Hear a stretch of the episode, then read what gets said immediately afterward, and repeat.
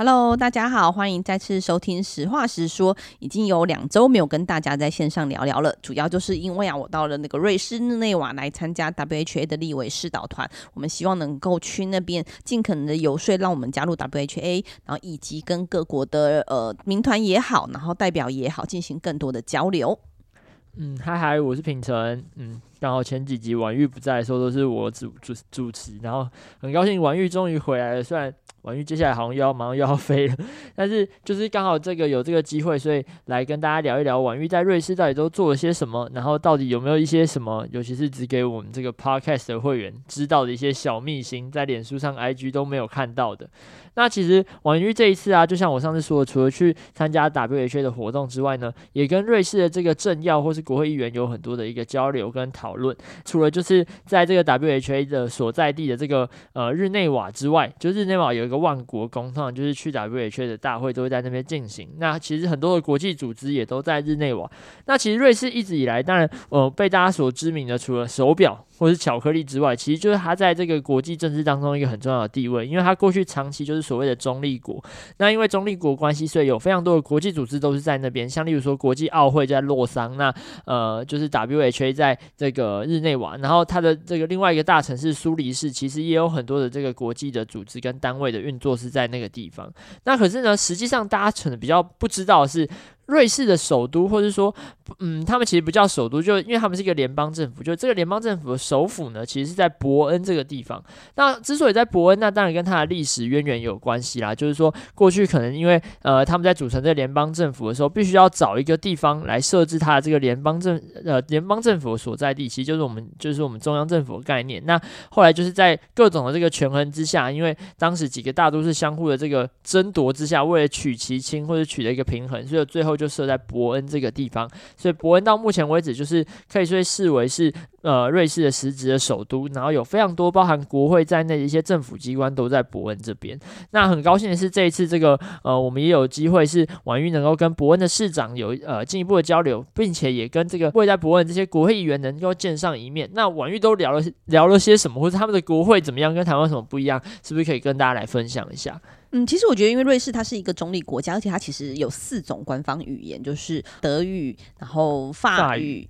然后意大利文和另外一个叫做罗曼舌语。那其实这就是他们的几个大的族群，所以像他们其实就会非常重视这个彼此之间族群的融合和合作。所以像我们去到国会，他他有来跟我们做一个介绍，他的国会就是国会大厦是在。伯恩这个地方，那其实进去之后就发现哇，超级美的，就是非常的古色古香，然后上面都是石雕啊，然后还有呃雕塑品这样子。那首先我们就会看到说，诶，在中间有三个人，三个人的就是当初这个联邦成立的时候的三个邦、三个州这样子，然后他们互相组成这样子的联盟。那接下来在这个中庭的这个四个角落的扶手，就是有这个四个语言代表的族群的呃服装啊，然后也好，然后也代表这个官方语言。那他们在呃瑞士的国会的生态，它是分为上下议院，那上议院。下院其实分开来，但是都在国会里面，所以我们先去参观了上议院，然后再去参观了下议院。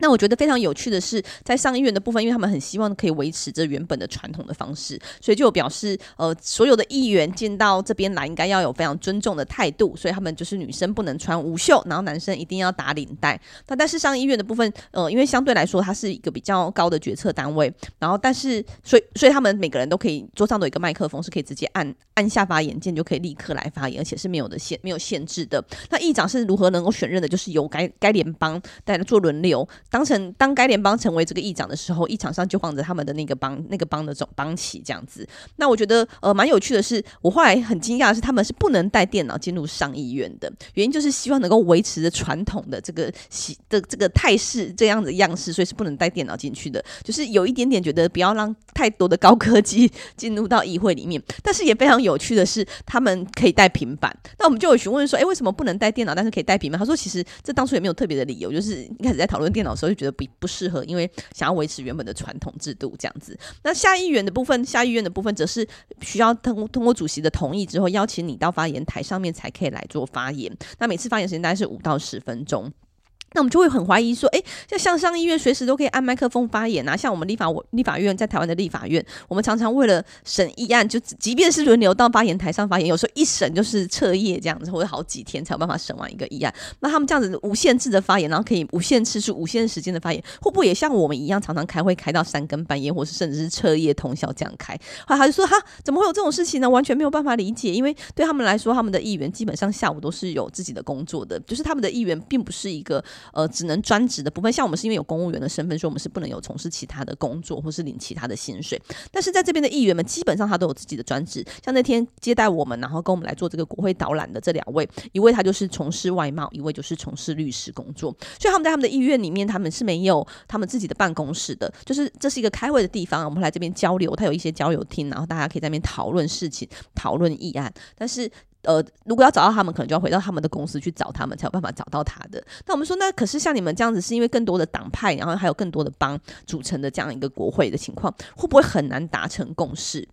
那又或者是说，像立法院常常发生的生态，就是呃，民进党投票的意志绝对会跟国民党不相同。那整个党都会投同样的结果，就是一定是全部都反对，或是全部都赞成，因为也会有党党议的这个处罚的条款等等的。他说他觉得这这不是民主啊，如果民主的话，当然是要跟着民意呀、我们代表的是民意，而且说我是代表我那个帮选举出来的结果，当然是要为了这个帮的未来和社会来做着想，当然不是跟着党意。当然党有党的想法，但是这个党意就是他表达他的，但是我可以选择我要不要接受，因为这本来就是一个我身为国会议员，我身为一个民意代表应该有的责任。那例例如说。这是至于说，呃，是不是会需要彻夜表决才有办法达到决议？他觉得这个东西是事前沟通。如果大家都想着为国家的方向或者是一个正适当的政策，其实就事情来讨论，然后大家的疑虑就可以逐渐厘清的清楚。所以，其实当这些议案进到议会里面，其实都不太会发生这样子，要经过很久才有办法达成决议。因为事前的讨论和充分沟通，以及为了国家的发展来做着想的话，其实蛮容易，蛮蛮可以达成一个共识。不能说蛮容易，就是也要花一些时间，但是是蛮可以达到共识的。所以，绝对不可能发生彻夜表觉的这样的情况。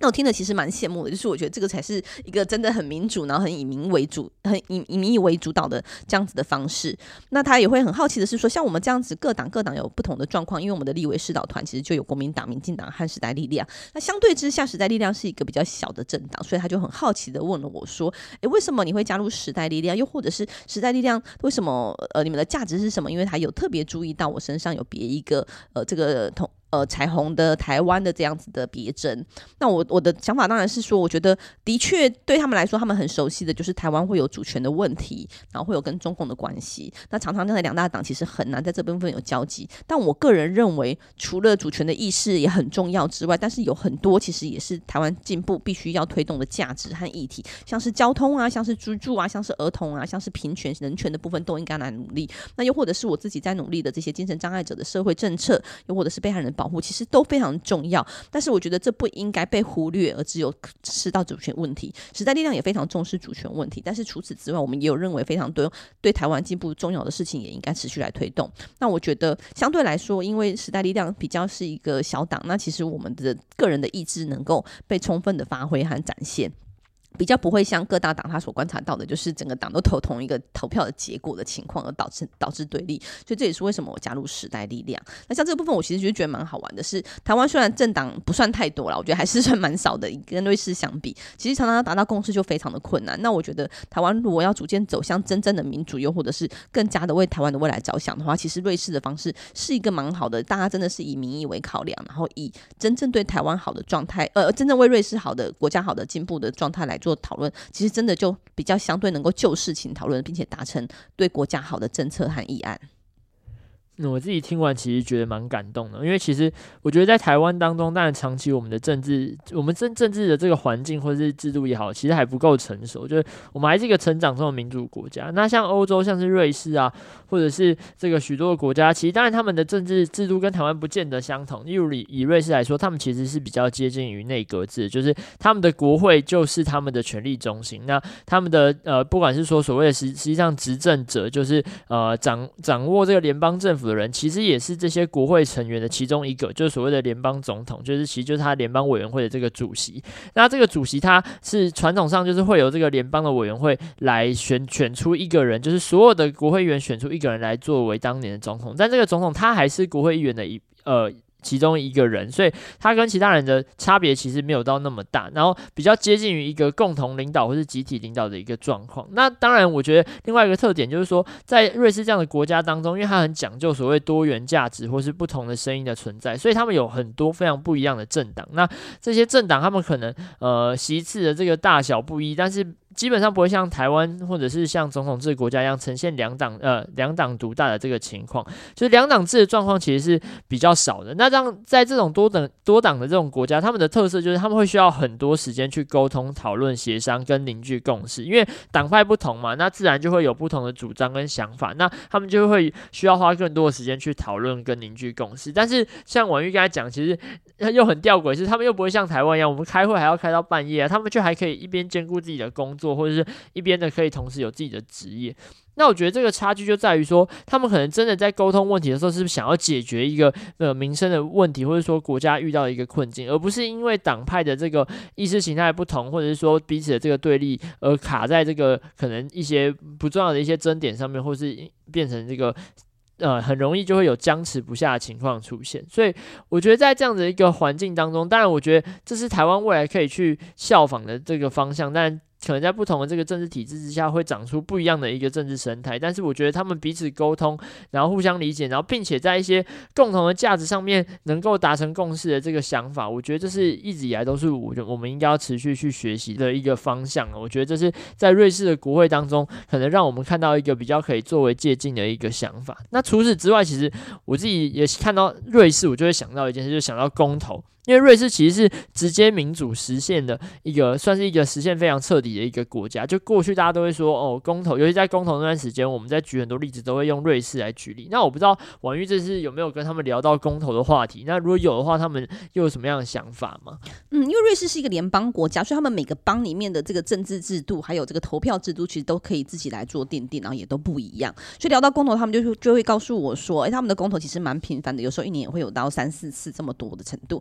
而且投票的方式真的。就是一邦的政政府的一一邦政府的这个规定来做进行，所以有的邦比较小，甚至就是聚集在某个场合上，然后大家举手投票，然后主席就会看一看，说，哎，如果票数差很多，就是稍微少一下，说，哦，好，那结果是什么这样子？那有些邦呢，就会比较是慎重的，是需要真的是要有领票然后投票的情况，但是呢，却也也是一样，他们有些可以透过通讯投票，就是海外投票的方式来进行，所以就很很清楚的看到是他们的这个比较类似地方自治的概念，其实落实的非非常的非常的。扎实。那公投不论是在哪个邦，其实都还蛮算频繁的举行。意思就是，我觉得他们很重视呃民众的声音，而且也能够相对的理性的来做讨论公投的议题等等，比较不会是一个动员投票的状态。那我觉得这其实让我觉得蛮羡慕的。那至于平权的部分，因为我刚才有提到说，其实我身上有挂一个彩虹台湾的这个宣的别针，那他们就会很好奇说，诶，台湾现在是因为他对这个议题可能比较不了解，所以他就说，诶，那台湾现在是同性已经可以结婚了吗？那我当然有跟他进进。一步的说明说，台湾是一个亚洲第一个通过同婚的国家。那瑞士其实世界上第三十一个承认同性婚姻的国家，而且是第一个以公投通过认可同性结合关系法案的国家。那在二零二零年的时候，瑞士国会就三读通过了同性婚姻的法案。呢二零二一年用公投复决以百分之六十四的部分来进行，而且瑞士认为认可的这些外国的同性婚姻也可以注记为伴侣。因为我有特别跟他提到说，虽然台湾经经过了这个同性婚姻的的法案的通过，但是呢。但同性婚姻在认养、领养小孩、认养小孩上面，其实还是遇到一些困境。还有是，如果另一半他是在一个不承认同性婚姻的国家，其实也没有办法在台湾登记为同性婚姻。那这些都是我们持续要进行的部分。那他就觉得说啊，这样有点可惜，这样看看起来你们的同性婚姻好像只通过了一半而已，还有一些没有办法一步到位的地方。因为他觉得，呃，如果大家讨论这件事情，应该是既然要做，就是尽可能的做好来，所以应该是要一一起来做完成的。那另外谈到平权的问题，也不只是只有在性别平权的部分，或是在婚姻的同性婚姻的部分。像我们有观察到的是，在在地的民众有说，诶，其实他们的幼儿园的部分，或是学龄前的托育量，其实也蛮少的。我就会有点好奇，说，诶，为什么会这样子？我就跟他做请教。那他说，因为他们的薪资相对来说其实都还不错，所以双薪全职的家庭可能不是太多，所以往往都是另一半没有工作，又或者是有小孩，其中一一部分，其中一半就会是用 part time 的方式在工作，所以其实蛮能够平衡。家庭和工作，因为他们的学前托育有些是上半天，就是早上半天，或是下午半天这样情况，所以其实他们的家庭和分工都蛮能够调和的。有些是先生可能工作半天，太太工作半天，有可能是有一半没有工作。那我想举个例子来说明一下他们的薪资水平有多高哦，就是他们的基本薪资大约是四千两百块瑞郎，一块钱的瑞郎大约是二十九块，接近三十块的台币。所以他们的基本薪资就四千两百块，大概就是台湾台币十三万左右嘛，十几万左右。那他们的平均薪资大约是月薪六千五左右。台湾的薪资基本薪资是二五八零零的情况下，瑞士的薪资大概就是四到五倍左右的这样的水准。所以其实会看得到他们的收入的确是蛮高的。那相对物价，我自己的感觉啊，当然我没有去比较真正的物价水准，就是以我在当地的消费感觉上，他们的物价大概就是台湾的三到四倍或者两到三倍这样，大概平均下来就是三倍左右。所以相对来说，我觉得是还不错的。然后还有的就是，呃，相对之下，我们就也特别好奇，因为最近刚好是台湾的疫情的这个有点爆发期的情况，高原期的情况，所以我们在当地也去做了一些了解。那之前其实，在台湾有一直在炒炒这个快筛之乱啊，就是说到底快筛是贵还是便宜？到底一百多块、两百多块的快筛是贵还是便宜？还有后来的我们一个人可以领。零五 G 用一百块来购买的部分到底是贵还是便宜？虽然说一百块好像没有很贵，因为我们去瑞士这边有特别去找了几家药局去询问，他们的快筛剂大概都是三块钱到四块钱的瑞郎，也就是台币大概是九十到一百块、一百二十块左右，所以感觉起来好像跟台湾这个一剂一百块没有差太多。但是如果我们把刚才提到的这个收入和消费指数比较起来，就是他们的东西普遍大概就是台湾的三倍左右的价格来看，其实换算起来就会觉得，哎，其实台湾快筛真的是有一点点负担。有一点点贵，所以我觉得当我们在谈这些问题的时候，比较不能直接用呃价格直接做对比，因为也要也要考虑到当地的物价指数和当地的收入。那我觉得这是蛮值得大家也来回头思考的部分。嗯，我自己觉得从刚才听起来，我觉得瑞士一其实，在我们想象当中，瑞士一直都是台湾会很敬仰，或者是说会想要往他那个方向去进步的一个的一个国家。我想不止从刚才听起来，不只是薪资水平啊，或者是说在这个呃，不管是我们在性平意识啊，或者在他们的政治民主，甚至是公投这部分，我觉得都有很多我们可以再去学习跟努力的地方。不过我刚才听起来，我真的听到那个物价真的有吓到，其实三四倍，不管薪资或者是物价来说，其实这真的都还。蛮高的，就是我觉得真的是这个。国家的经果然，它呈现不同样态的国家，就是在经济层面会有很大的差异。所以我觉得真的是要去走一趟才会知道，说到底在瑞士是呃，就是是一个什么样的国家。然后像这样子，我们长期以来就是一直想要向他们看齐的国家，有哪一些可以参考的地方？我觉得这也是这也是出访，我觉得是很重要的一个目的。除了当然 WHA 的任务是很重要，但是我觉得有这样的机会去看看，当然也是非常好。那我觉得我不知道婉諭还没有什么其他可以想分享，或是你。路边看到觉得蛮有趣的东西。嗯，那我先补充说明一下，就是刚才快筛的部分，在他们这个去年疫情比较盛行的时候，其实国家还是有发配免费的快筛给呃每一个人使用。那还有的就是刚才提到说，的确瑞士不论是收入或是物价，相对来台湾来说都是非常的昂贵。所以我们在当地有一些瑞士人，因为他们旁边其实尤其是在日内瓦，日内瓦还是一个三面环法的情况，就是另外三面怎么走都是会遇到，除了北边之外，其他东南西怎么走都，都会走到法国，所以他们就会出现一个。情况就是假日跑到法国去买菜，因为法国是一个相对物价和收入都是比较比较便宜的地比较低的地方，所以他们在瑞士领他们的高薪资之后去法国消费就是相对很划算，所以常常会有很多人都是假日跑到法国的边境这样子，而且在边境就很妙，就是会开一个非常大型的超市，然后到那边就发现哦，很多瑞士人在这边买菜，我觉得这也是蛮有趣，在台湾比较难以想象的生活状态。对啊，那另外还有就是，呃，我们也有观察到，就是在在当像我自己，因为蛮重视这个资源回收的部分，所以我其实就有回去看了一下，说，诶，在瑞士街头，其实会发现很很普遍的设置的垃圾资源分类箱。我不知道跟我同年纪的小朋友们呢、啊，不对，跟我同年纪的大人，在我们的小朋友的时候，记不记得那个外星宝宝，就是有红的、蓝的、绿的，然后会吃 吃吃不同的不同的垃圾资源回收。因为 跟我同年纪，大家知道，我记得那个是那个简又诶简。简又新的署长的年代，就是有设置几个太空宝宝可以回收玻璃呀、啊、铁罐啊等等。但是后来好像不知道为什么就，就我我其实没有研究，当时后来好像在我们国中时代，这个东西都不见了。就以前在学校有，对，但是在瑞士就有很多很多的资源回收桶，比如说他可能在一个广场就会设置纸类的、保特瓶的，然后还有铝罐的，还有厨余的。对，我觉得有厨余和这个咖啡铝胶囊的回收，这让我觉得非常的有趣。哦，这个很酷哎。对，因为我觉得像我们像我自己，其实蛮蛮蛮习惯要喝很多的咖啡。嗯，那我所以到各地，我就会，尤其像欧洲，我就会去，有时候会去超市看有没有卖咖啡滤滤挂包，或是咖啡豆，我就可以买回来。我去到瑞士的超市，我就发现说，哇，他们的咖啡几乎都是用胶囊的咖啡。那、哦、在台湾其实没有这么普遍，因为他们的胶囊咖啡基本上都是铝的的。嗯材质，所以我也在他们的街头的回收桶发现是有专门回收铝的咖啡胶囊的资源回收桶。嗯、那另外也是厨余的部分是可以在大街上回收，我也觉得很惊讶，因为感觉它就是一个会很臭的资源回收桶。嗯、但是好像在当地可能我不知道是不是它它它这个清理资源回收桶的频率很高还是怎么样，但是在这些资源回收厂其实没有太多的味道，而且它真的设计的非常普遍。在我们那时候到稍微散步一下，我们也没有刻意的扫了我旅馆附近，就是怎么走，当然。